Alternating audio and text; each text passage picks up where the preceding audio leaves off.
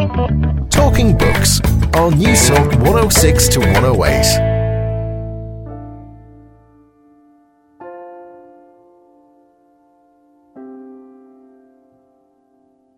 There are many, many, many shades in between, you know, complete denial of work or refusal of going to work and being this kind of 24 7 hour slave. And I think that we need to, as a working society, reclaim the means of self preservation because we don't want to hurt ourselves simply for the sake of a job.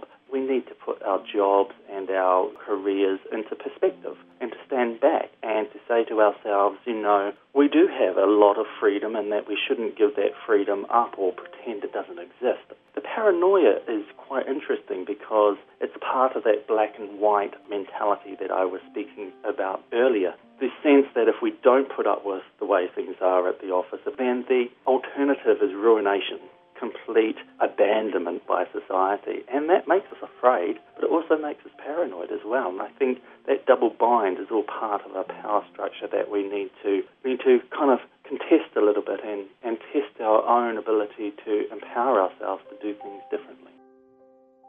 Do you work to live or live to work? And how and why do many jobs feel so all encompassing? Hello, how are you? And you're very welcome to Talking Books. I'm Susan Cahill. It's lovely to have your company this evening. Well, on tonight's show, we're going to examine the ritual of work and the possibility of creating a post work future. Writer and academic Professor Peter Fleming talks the social and psychological impact of work obsessed culture, and literary scholar James Booth tackles the poetic reputation of Philip Larkin and how this complex and often controversial poet made art out of life. This is a show about working and living, obedience and sacrifice, job satisfaction, and the creeping encroachment of work over our private lives.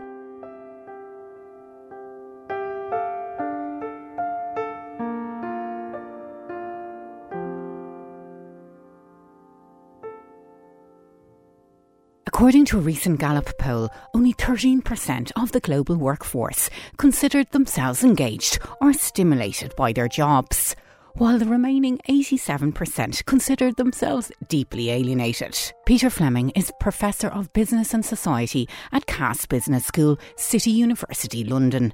His notable reads include Dead Man Working, Charting Corporate Corruption, Authenticity, and the Cultural Politics of Work, well, Peter's latest publication, The Mythology of Work How Capitalism Persists Despite Itself, is a startling examination of the social, psychological, and economic impact of wage slave culture and all its woes. In The Mythology of Work, Peter states it is no exaggeration to suggest that work has become one of the new false universals of our time, and as such, a universal reference point for everything else devoid of any moral or social worth.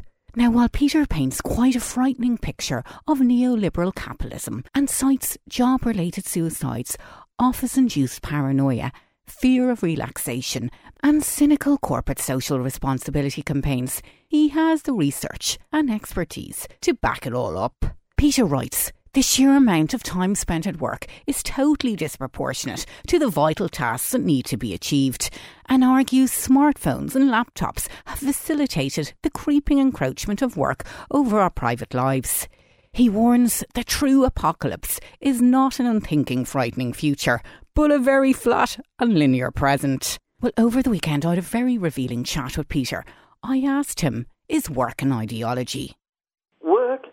Ideology that has taken on very, very natural characteristics. It's an ideology in the sense that it's socially manufactured, the division of labour, the types of work that we get today, the employment systems and management systems we have, but it's all been delivered to us under the rubric of necessity. In other words, if we weren't doing the jobs that we are doing today, then we would somehow lose our means of survival. So it's one of the last socially made, man made things that we still take for granted as part of nature. And so what I've been trying to argue is that, sure, we have to work to live, But if you think about it, what we're working for is for money. So my job, for example, in a lecture theatre, isn't really related to the maintenance of my body, you know, so that I can survive. It's related to receiving man-made kind of vouchers called money. And that, that means that it's actually quite far removed from what we think of as part of our natural survival uh, mechanisms. So, what I want to argue is that it's taken on ideological tones when we live in a society that says, you know, you have to work or, or basically face ruin, financial and economic, and, and in the last instance, death, because you aren't actually maintaining your organism anymore. So, that's one of the things I'm trying to challenge with this book. Peter, would it be pushing it to say we're sacrificing ourselves for work? Well, it seems to have developed that way that what used to be a means for achieving certain goals in our society, very worthwhile ones, you know, think of a healthcare system, think of transport systems, banks used to be. Um, that's probably a little bit controversial, a very important part of our of our society. And those goals are very important. And we all went to work because we received money so that we could have a life that uh, was enjoyable. But it seems that work has now become the be all and end all of almost everything that we do, to the extent that we are willing to sacrifice our time, our relationships sometimes, our emotional well being, and much of our life. Uh, stress, kind of hours and hours and weeks and weeks of, of non-stop work. And so it seems to have gotten out of hand. So this kind of Frankensteinian monster, if you like, has kind of gotten out of hand and is now controlling us. And we don't seem to be able to see beyond a society in which work would be then put back in its reasonable place. It's one thing among many other things that we do. Now, you make a very coherent argument on how work has become almost a universal reference point for how we are living our lives and how we understand our lives. But I'm just wondering do you think we're paid for what we're worth? Well, that's a very, very good question because we are certainly working more now than ever, but our performance and our productivity has become slightly detached, if you like, from the wages in which we received. And economists tell this to us all of the time because if you look at the trends over the years in labour productivity, they've been slowly moving up, you know, until recently. But if you look at the way in which wages have developed over the last 20, 30 years, they've been dropping. So there's been a divergence between the pay we get and the work and the amount of work and the type of work we're doing. And so I think that's a, it's, a, an important question that just because we work in a particular job in a particular role doesn't necessarily relate to the money we get. And that, at the end of the day, it's not only an economic question because, for example, if you're an economist, you would say, why is it that a senior corporate executive now is making 187 times more than the average worker? Is it because they're working harder? Well, of course not, because no one can work harder than that percentage harder, given the limitations of the human body. Are they adding that much more to the firm? Well, probably not. You know, uh, is there a shortage in the? Ma- is it supply and demand? Well, no, there doesn't seem to be a shortage of people in the marketplace for that type of. So you know, from an economic point of view, you could say that doesn't make sense. But it's also a philosophical point of view because for some reason, everything in our society has been inverted. Some of the most socially necessary jobs, I would say, for example, a nurse in a hospital or in a healthcare system, you know, drivers in a transport system, some of the most important roles are the least paid midwives are a great example, you know, who have been here in uh, England who have been treated so badly, and their role is so important, fundamental to life itself, some would argue. So there seems to be an inversion. So the, the, the most socially necessary and important and worthwhile jobs are the ones that seem to be getting paid the less and the ones that have been hit the hardest by the recent socio-economic policies of governments over the last 10 years, whereas the ones that probably aren't only neutral but are quite negative to society, especially in the post-2008 financial crisis, they seem to be getting rewarded more and more and more. And I think people are slowly waking up to the idea that it's all been a bit of a con job that our work is related to our income, is related to the economic worth that we add to society, is a bit of a scam. And people are starting to sort of wake up to that idea now. And Peter, you have great stuff on the earnings that dog walkers can actually get, and you compare them to nurses' salaries. And it's quite a disparity, isn't it? It's a strange disparity, but it's quite indicative of the way in which our socio-economic tre- trends are unfolding. When I wrote that piece in a, in a newspaper a couple of months ago, actually a lot of dog walkers come out and um, I got a lot of hate mail because they said, actually, our, our job is worth way more than nurses, what nurses do in society. So I found that kind of mentality quite, I guess, you know, understandable, defending one's own uh, role. But it is quite striking that you have these menial servicing the rich roles in our society that are now simply because of the proximity to the rich are getting paid way, way more. You know, life coaches, for example, or personal trainers and dog walkers are getting paid way more than a nurse who's sitting on a cancer ward, for example, tending to a dying patient and doing all of the worthwhile things that someone should be doing there. It is quite a troubling disparity. Now you paint quite a grim picture of office office life, and you have some fascinating research into the tyranny of email. And I was quite surprised to see that on average, workers spend up to thirty six days a year on their email. That's crazy. So you can understand lots of people's issues about like fear of relaxation and anxiety and sleeping problems because if they're always on and always feel they have to reply to these unending emails, life becomes very challenging, doesn't it? It does become very challenging, and also it takes on quite addictive elements or qualities. If you type into Google, how do I quit my job? It's third in order to the first most popular Google search is um, how to quit smoking. And I think that's quite an interesting analogy because people find it absolutely visceral when they are denied access to their email, even though they know that you know uh, uh, it's, uh, it's not a pleasurable experience. So it's an addiction to non-pleasurable experience, which is quite amazing. And I don't think it's only in the technology. So everyone blames this on the proliferation of mobile technology in particular. And in sociology and social theory, we call that a technological determinist argument, simply because you're blaming it on the technology rather than the social structures that are guiding and directing and putting to use the technology. And those social structures are more important. And when I discuss this with my MBA students, who are a wonderful, wonderful group of students that I teach at the business school, I, I test this hypothesis and we talk about addiction to work and, you know, always on the email, work email, you know, almost, you know, some some people through the night, you know, check it at three o'clock in the morning, you know, to see what if there's an email from New York. And I say, you know, why is this? And they say it's due to the, the, the technology because it's, on, it's always with me. And I say, well, you know, it's not making you do it. It's not making you check your emails. It's, it's not a little man in the in the in the actual physical technical infrastructure forcing you to do it, just turn it off.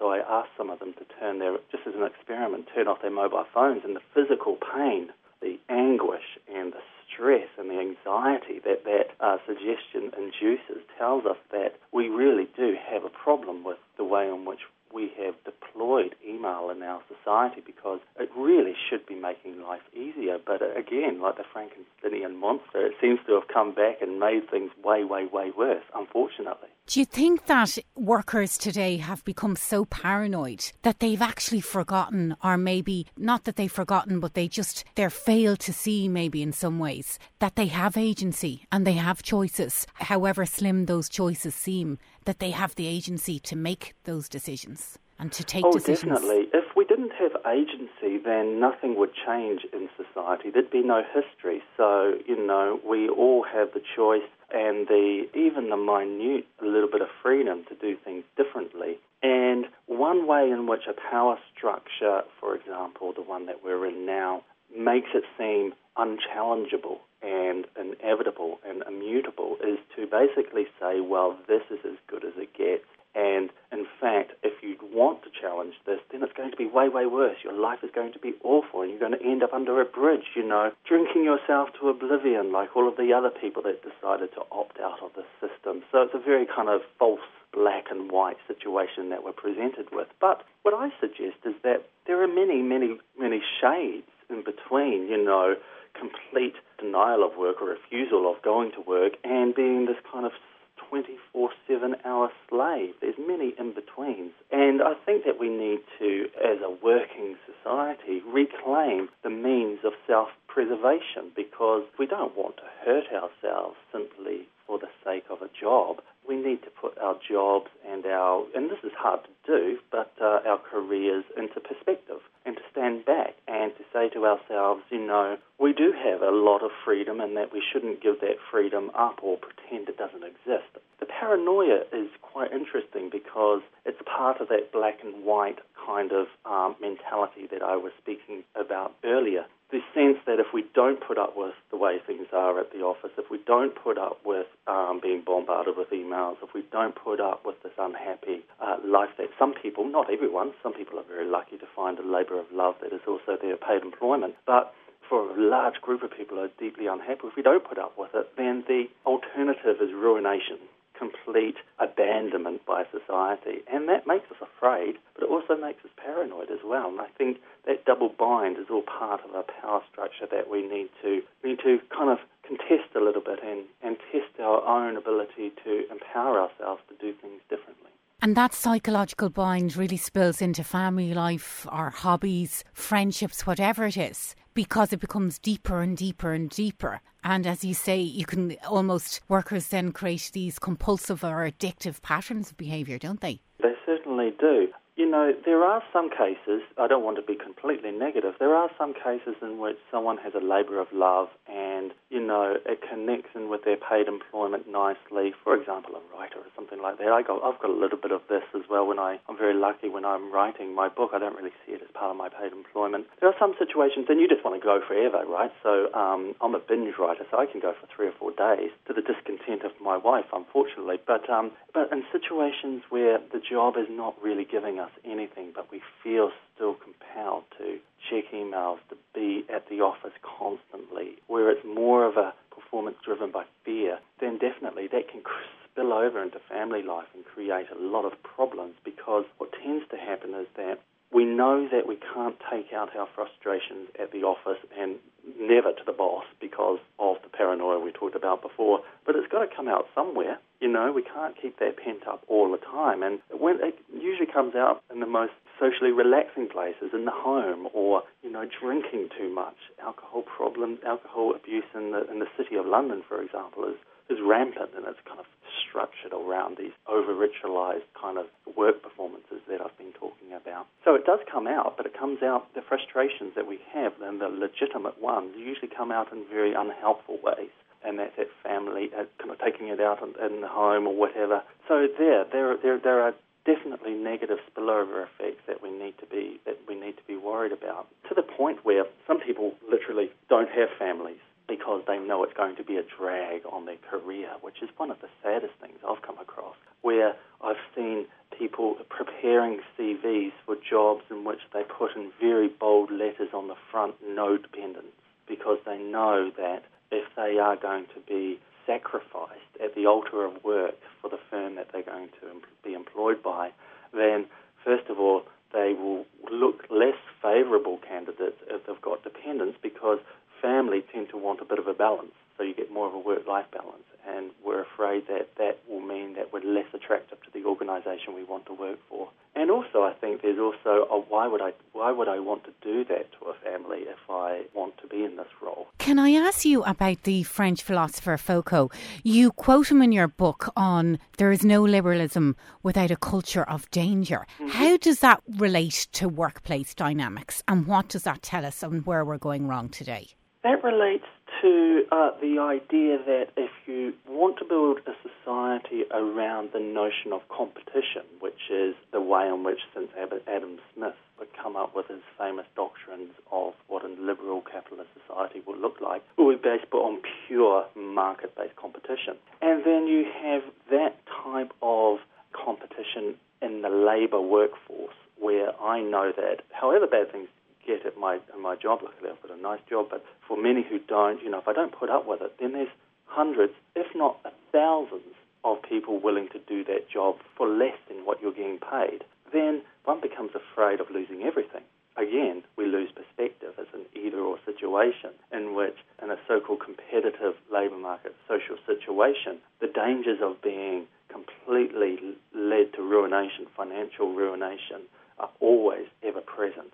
And what I've tried to argue is, and I think the, the philosopher Michel Foucault was very good on this. Basically, he said, you know, the danger is real. You know, if I suddenly could not, if I suddenly got fired today or if I lost my job today through the redundancies or whatever, the dangers are real. I couldn't pay the bills. Um, you know, uh, like many work, uh, middle class people and with the working poor in particular feel this, you know, from paycheck to paycheck, we are we are kind of, you know, always ever in danger of, of that situation. But there's also a cultural element. In other words, it's a rhetoric we're told constantly that basically this society is great and innovative and, and going places because, you know, you're in danger of being replaced and losing everything at every stage of the game. And that creates a deep even if I don't lose my job, even if I um, in a job for a long, long time, that still seeps into this kind of sense of paranoia and the sense of, wow, I really need to make sure that I keep everyone happy, the customer. I need to keep the boss happy. I need to keep the firm happy because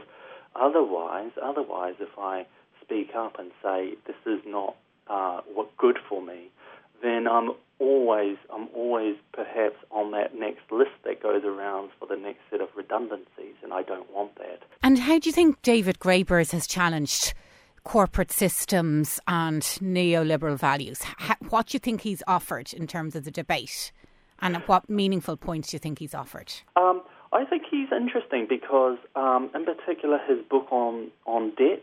Um, I think really timely to question this uh, way in which uh, systems of control have changed. Um, they've changed, become very personalised. In fact, it's on me right now. My credit card's in my front pocket. Beautiful way of controlling, um, of shifting control to the individual through debt. And debt is just rampant now. It's out of control. So I think what David Graeber is very, very, very good on is saying, okay, how do we how do we challenge that? How do we actually come up with a rhetoric that refuses and that uh, contests the idea that I should not have to pay back that money. Um, the idea that that money and that debt is actually part of a broader socio-political system that is related to power rather than me being a responsible person having to pay back my debt. Now, I hope my bank manager is not hearing any of this because he'd probably fall down and kind of have a heart attack if he heard any of this because, you know, it's so deep seated that we are, if we get into debt, then we are morally required to pay it back. But the, the, the problem is, is that in our society, we can't actually do anything without debt. If, I'm a, if I want to be a student, I've got to get a debt. If I want to be part of the middle class, I've got to get a debt. If I want a house, I've got to get a mortgage. I've got to get a debt. So all of these, all of these things that that allow me to function as a normal person are attached to a debt. And so I think David Graeber is very good on showing us how to refuse that. Um, whether whether we can do it on a mass practical a mass level that is practical and that can actually challenge um, challenge all of the all of the debt that we seem to be uh, building up, I'm not too sure. I'm not too sure. I think it requires a lot of organisation. But this is why people were watching the Greece situation quite closely because it was more than just Greece having to owe the EU or pay back um, its instalment to the IMF. It was all about the moral political infrastructure that justifies high levels of indebtedness, and the Greek and the, and the Greeks tried to challenge it, and that was what made it so interesting. Last question, Peter. Do you think when we look at debt, we when we look at all the inequalities in the world and we look at the way we're living our lives now and our obsession and our addiction for work, do you think we'll be wasting the same amount of time in the workplace in 50 years' time? Do you think we'll have learned from these pressing books that come out every year on how we're understanding and how we're living our lives? Do you think we learn uh, finally and maybe have a greater work life balance? I think we'll have to do that um, anyways. I think we will have to do, otherwise, it's going to be very sad because actual employment is drying up uh, through a whole set of reasons I won't go into technological, some of them are structural, others are policy based.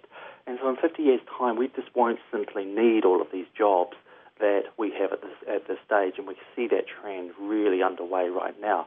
So if we don't put work back in its place, we're going to have this huge disconnect between what we are ideologically taught and conditioned to accept in society. Having a job is great, working yourself hard is really good.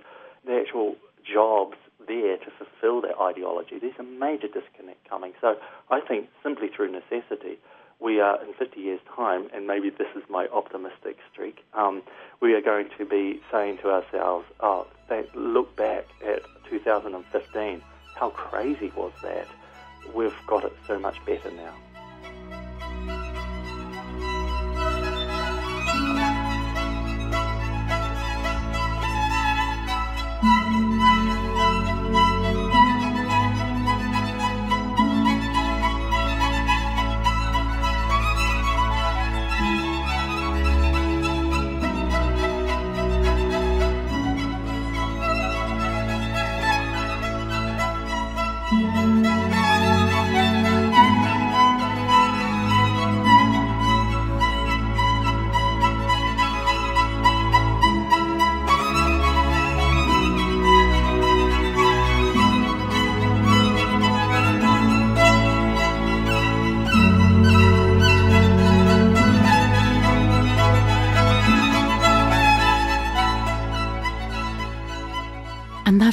Professor Peter Fleming from City University London.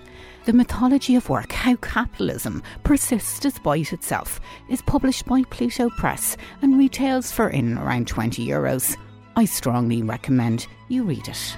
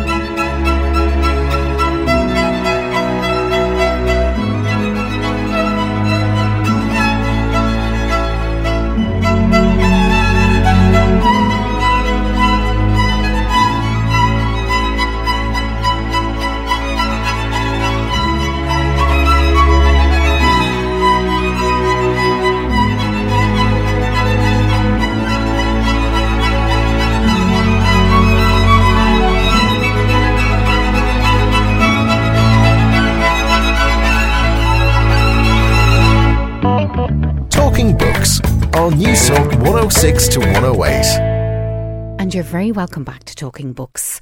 I'm Susan Cahill. It's great to have your company this evening. Well, tonight's show is all about getting the balance right between work and our personal and private lives.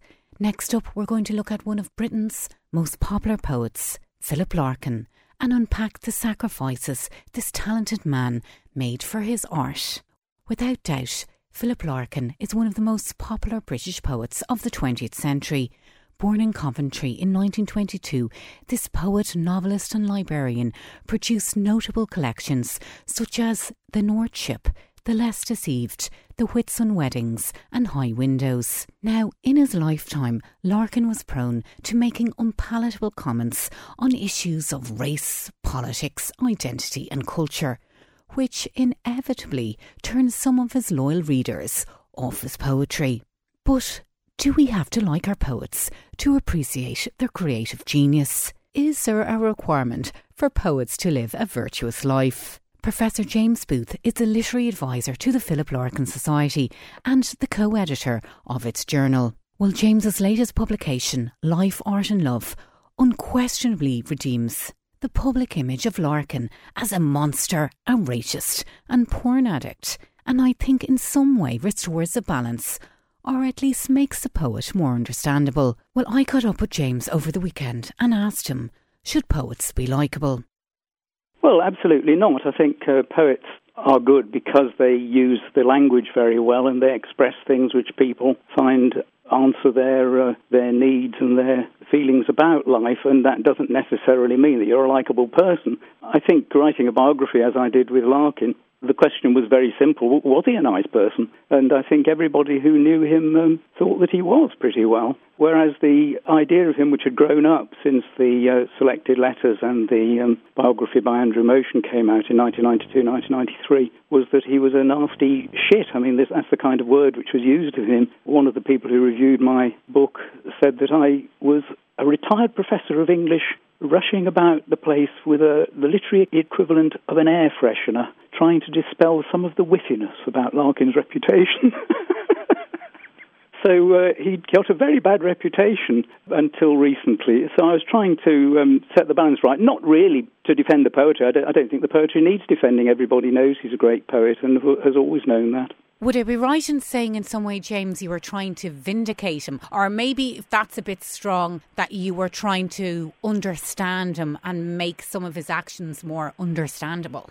Yes, I think that is certainly true, particularly in relation to the women in his life. He did get into complicated relationships which caused him a lot of stress. And this was basically, I think, because his main impulse of his life, which is one of the reasons why he's a great poet, is empathy. As Jean Hartley said to me once, he never seemed to be wanting to put his own view forward. He was always listening to her, always a good listener, as they say, a, a kind of person that women could relate to very easily. Nuala O'Phelan said of him that he was a most attractive man giving out a non threatening message, and also beneath that, a message that he was more threatening than his non threatening message might make him seem to appear, which is a brilliant description, I think, of every woman's magazine hero. But despite all the kind of the goofy looks and everything, he certainly wasn't goofy in his sexual activities what jumps off the page was that he was quite a lover to a lot of different women and a very dishonest lover at that. Uh, yes, and I think this can be exaggerated. He really behaved very properly in all kinds of conjunctures in his life in a way you wouldn't necessarily expect. His first love affair was with Ruth Bowman, to whom he came engaged. He met her when she was 16. They didn't have sex until she was 18. He was very meticulous about that.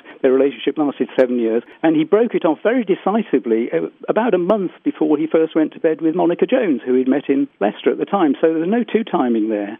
Then in Belfast, he was seduced by Patsy Strang, a very wealthy South African woman who was determined to find a poet to devote her life to. She ended up with Patrick Murphy. Uh, he was involved with her for about uh, 16, 18 months, but it was very uncomfortable. And apart from that, for 25 years, from 1950 to 1975, he was physically completely true to Monica. But uh, why do you think he didn't commit to Monica? Was it that his mother maybe had him trapped in some way? Yes, this certainly is an explanation. This is, I think Monica believed that. Had his mother died in her 70s, in the 1950s, would he have married Monica? The problem was, you see, both her parents died in 1959. His mother carried on living. She became very depressed in uh, 1959, 1960. That's when he wrote his great love poem, Talking in Bed, which basically is about his rather bitter relationship with Monica. They went on holiday together once a year. No one else went with them. She was a completely impossible person, I think. She was loud. She was the kind of person that uh, other people really didn't get on with very well. She was also violently prejudiced. But he was intensely loyal to her. And after her parents died, he remained loyal to her, although at that time, of course, he'd started the next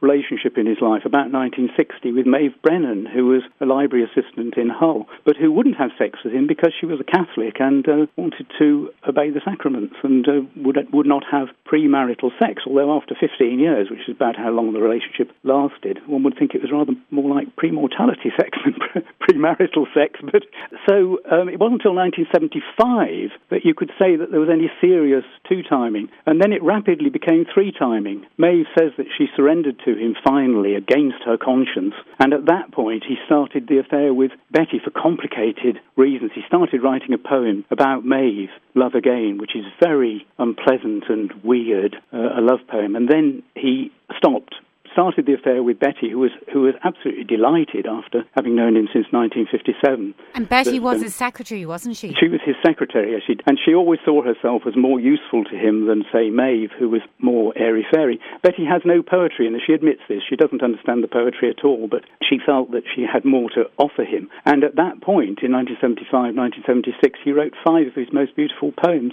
to Betty. And of course, he is a great love poet. And at that stage in his life, in his early 50s, in a relationship with a, woman in her early 50s, he writes perhaps one of the most exquisite love poems of the 20th century. Morning at last, there in the snow, your small blunt footprints come and go. Night has left no more to show, not the candle half drunk wine or touching joy. Only this sign of your life walking into mine. But when they vanish with the rain, what morning woke to will remain, whether as happiness or pain. Glorious, isn't it? Absolutely glorious. It is, and it's got it's just got three rhymes: O, I, A. It's like a sigh, O I A, and uh, they're, they're, triplet rhymes. It's just A A A B B B C C C. It's absolutely exquisite, and to have written a simple poem like that, it's rather like Mozart, you know, to get to something as simple as that which everyone can immediately appreciate is something only a really great poet could do. And to do that in a relationship at that stage in his life, I mean, you read the poem, it could be by a young gay person of 18 writing to a, their gay lover. Um, it, it, there's nothing about it which tells you that it was um, an aging librarian and his secretary. But Monica, Maeve, and Betty were devoted to him and really spent their lives. Certainly, when as he was dying, they all visited him on his deathbed, didn't they? Yes, and um, fascinatingly, uh, as I say in my book, you get the reports of these few months from the summer of 1985 until he died in December. Uh, there was a, basically it was in the summer that people were visiting him. The the final stage was very quick, and one gets such different reports about what he said and his mood. Maeve says that he was as bright as a button and was very cheerful, and he complimented on her on what she was wearing, of course. uh, whereas Betty says that he was looking into the middle distance and thinking about death. And um, Jean Hartley relates that he was bitterly reproaching himself for not having had more depth of feeling for the people in his life, not having realized when other people had been ill what they were going through. So um, everybody had their different version about what, what he was going through at that stage, and I think that's t- that's typical of him. It's because he was showing a different version of himself to everyone, but they were all him. You know, the, the letters he wrote to Maeve and his mother, these simple domestic letters with um, everyday activities in them, are just as much the sincere Larkin as the brilliant witticisms in letters to Amis. Although, of course, it's the witticisms in the letters to Amis and Conquest which get quoted because, of course, they're so pithy. You know, uh, last week a woman shrieked and vomited at a Ted Hughes reading in Ilkley. I must say, I've never felt like shrieking. His poetic reputation was absolutely destroyed in ways by Andrew Motion's biography, um, a writer's life. Well, certainly how it presented not just his philandering or different types of relationships that he had,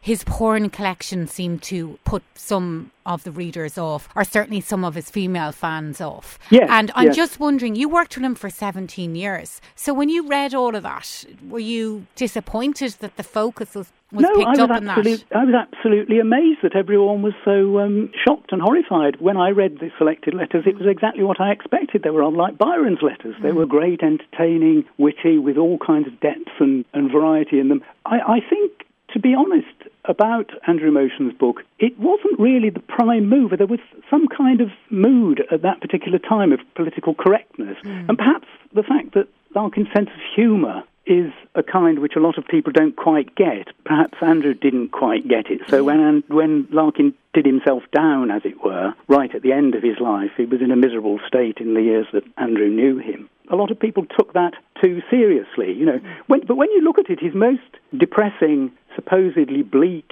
comments, uh, poetic comments, are always in some way bracing. I mean, John Bayley, my former tutor at Oxford, said that when he felt really depressed, he would read Aubade to cheer himself up. And when you read something like Dockery and Son and you end, you always smile and chuckle ruefully at the end. Life is first boredom, then fear. So the idea that he was really sort of sincerely, I mean, he was um, utterly bleak, as Shakespeare is and Swift is, and the really great writers mm. often are. But the, the idea that that is the key to his writing, I think, is not true. It's got so many mm. depths of shade and peculiar relations between humour, mm. self mockery, and, and sincerity. But he um, was quite pessimistic as a character. He saw himself as quite a failed man or a failed poet, didn't he? Well, yes, I think saw himself as a failed novelist. Yeah. I think he said once, right towards the end of his career, when he was writing High Windows to Anthony Thwaite in a letter, I'm not very good, I'm just better than everybody else. Yeah.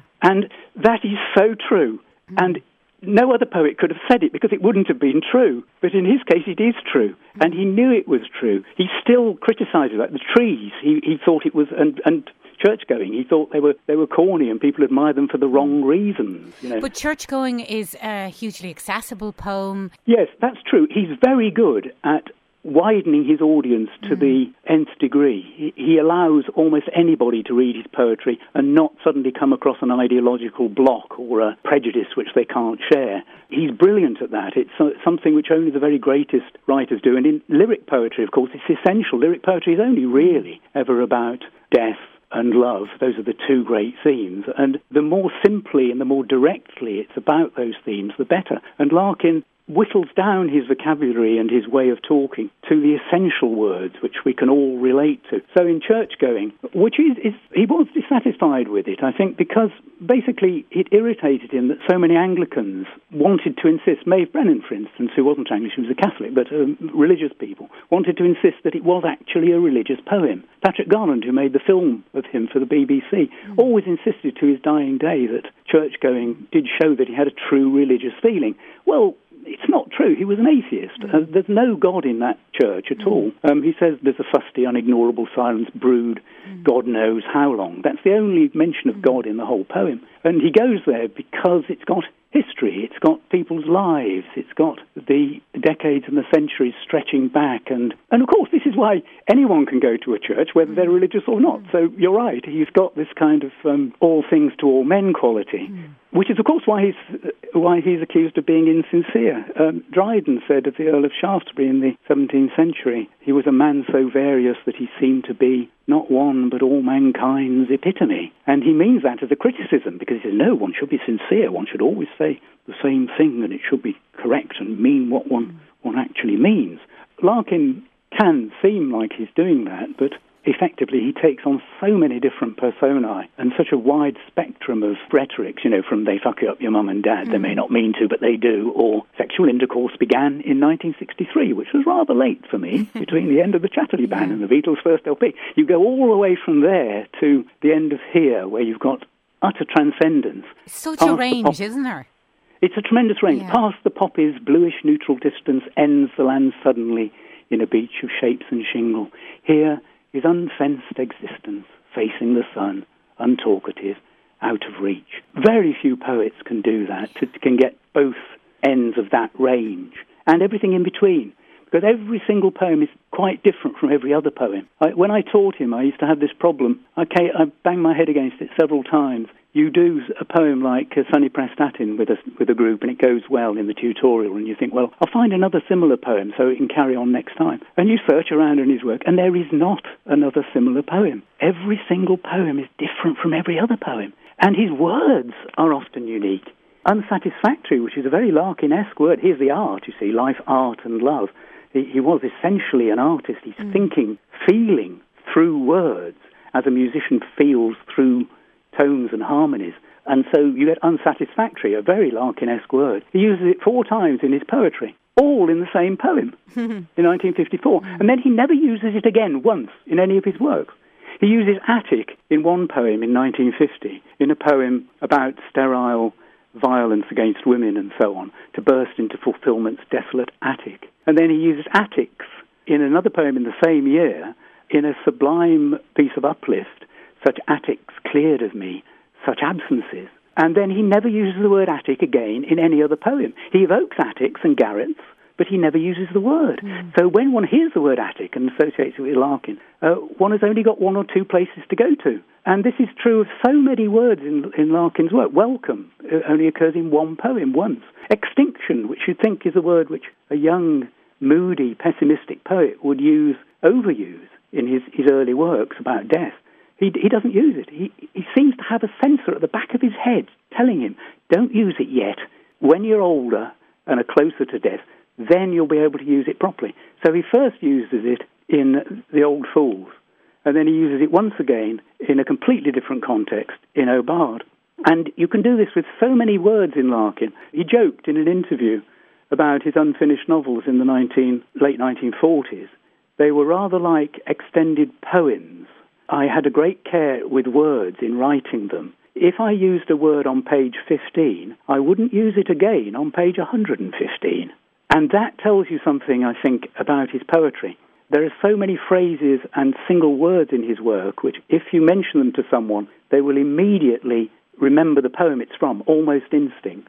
Can I ask you, James? He had a very slim output. He yes. produced only three volumes, and pretty much in his mid to late 50s, he had quite a creative collapse. Do you think it was his problems with alcohol, or how do you explain that? I know he was very frustrated within his overall output, and he said that silence is preferable to publishing rubbish. But how do you explain it all? Yes, Susan, that's a fascinating question, and I, I think it, it, really does take you to the heart of things. Um, Andrew Motion was puzzled by it. He thought that there was a, a certain rather selfish, kind of self protective quality about it, and that Larkin was trying to preserve his reputation by deliberately sort of husbanding himself and not risking moving any further. I think that's not true at all. I think it's profoundly organic, and however he lived his life, and certainly the drink and the smoking were the actual proximate causes of his death. But I think he had a particular kind of well, I would think it's almost genetic, you know, rather like Mozart being able to hear eighth tones. You know, there's something about him, something about his relationship with words, something about his uh, the relationship between his own emotional life and his writing, which means that if you go through the three mature volumes, or even the four volumes, including the, the first one, The North Ship, The Less Deceived, The Whitsun Weddings, and then High Windows. It's like a flower opening. You get the bud in The Less Deceived, and you've got these rather pithy, rather beautiful poems, but um, they don't open and spread so much as the poems in The Whitsun Weddings. And his life followed a very simple tra- trajectory. He really reached his apogee, and he was aware of doing it in 1960, 1961, when he opened the the new phase of the library. His relationship with Maeve was at its happiest. And he always forecast that, that once the top stopped spinning, it would falter, and then he would be on the downward track. And if you look at his writing, it is then on a downward track. He writes gorgeous works. Then the first one is um, Friday Night in the Royal Station Hotel, which is a, a, lovely work, but it's it's more rhetorical. It's more, and then he does a lot of works secondary, like Dublinesque or um, The Card Players, which are based on other works of art, or which um, go through an intermediary phase. People don't credit Larkin with doing this, but he does do it quite a lot at this stage in his career, in the late 60s and early 70s. James, he said that poetry really messed up his life. When I read that, I found that very, very sad because it was his, his brilliance was his poetry. Yes. But in a lot of ways, maybe he made so much sacrifices for his poetry that his day started and ended with poetry and that everything else took second place. So he made such sacrifices that he he lost yes. out on a lot of other things in life. That's a, that's a famous quote that he made to Andrew Motion at that particular stage in his life, uh, that he'd decided that he would prefer the art to the life. And that had meant that at this stage in his life, all he was left with was a fucked up life. The art had gone, and all he got left was a fucked up life. There's a profound myth there the myth of the poet maudit, the, the cursed poet, the poet who can't relate to ordinary life because he's cursed with genius, as it were uh, Rimbaud, this kind of thing. And weirdly enough, although he was a, a librarian who, who would have had a big reputation simply as a librarian, even if he'd never written a poem in his life, so he's not exactly your typical decadent uh, poet, um, he does share that myth. I think it's not really actually true. I think poetry was the profound satisfaction of his life. I think when it left him about eight years before he died, he was profoundly miserable. I think it left him simply because the flower bloomed and died and the words had all been used and because his poetry is so purely existential, so purely lyrical, there wasn't anything left. And I, I don't think you can explain it in any kind of moralistic way. But I think um, when you look at his relationships with women, he related to women who knew nothing about poetry, weren't interested in poetry, very well, and his relationships were quite successful. He then wrote the poetry, and the one or two people who did understand it, Monica to some extent, Maeve never really did, I don't think, and certainly uh, Betty didn't. I think, um, in a certain way, he's more of a regular bloke than he gives himself credit for in this way. And although that romantic myth of the, the poet having expended his life on his art and sort of wasted the true emotional core of it would appeal to Andrew Motion at that stage in his life and would appeal to anyone who's sort of familiar with the tradition of lyric poetry in um, France and England in the 19th and 20th century, I think he's rather falling back on it. I'm not sure it's really it's really the truth. That's slightly tangled the way I've put that, but I, I hope I may have got it right. Last question: What is his overall poetic achievement? And should we just look at the poetry and not his questionable politics? Certainly, some of his racial slurs, which I know you describe him as a provocateur with an instinct to entertain. But should we just stick to Aubade or Toads or Church Going or some of his big poems and just park some of the other stuff? Well, it's certainly true that he absolutely excludes from all his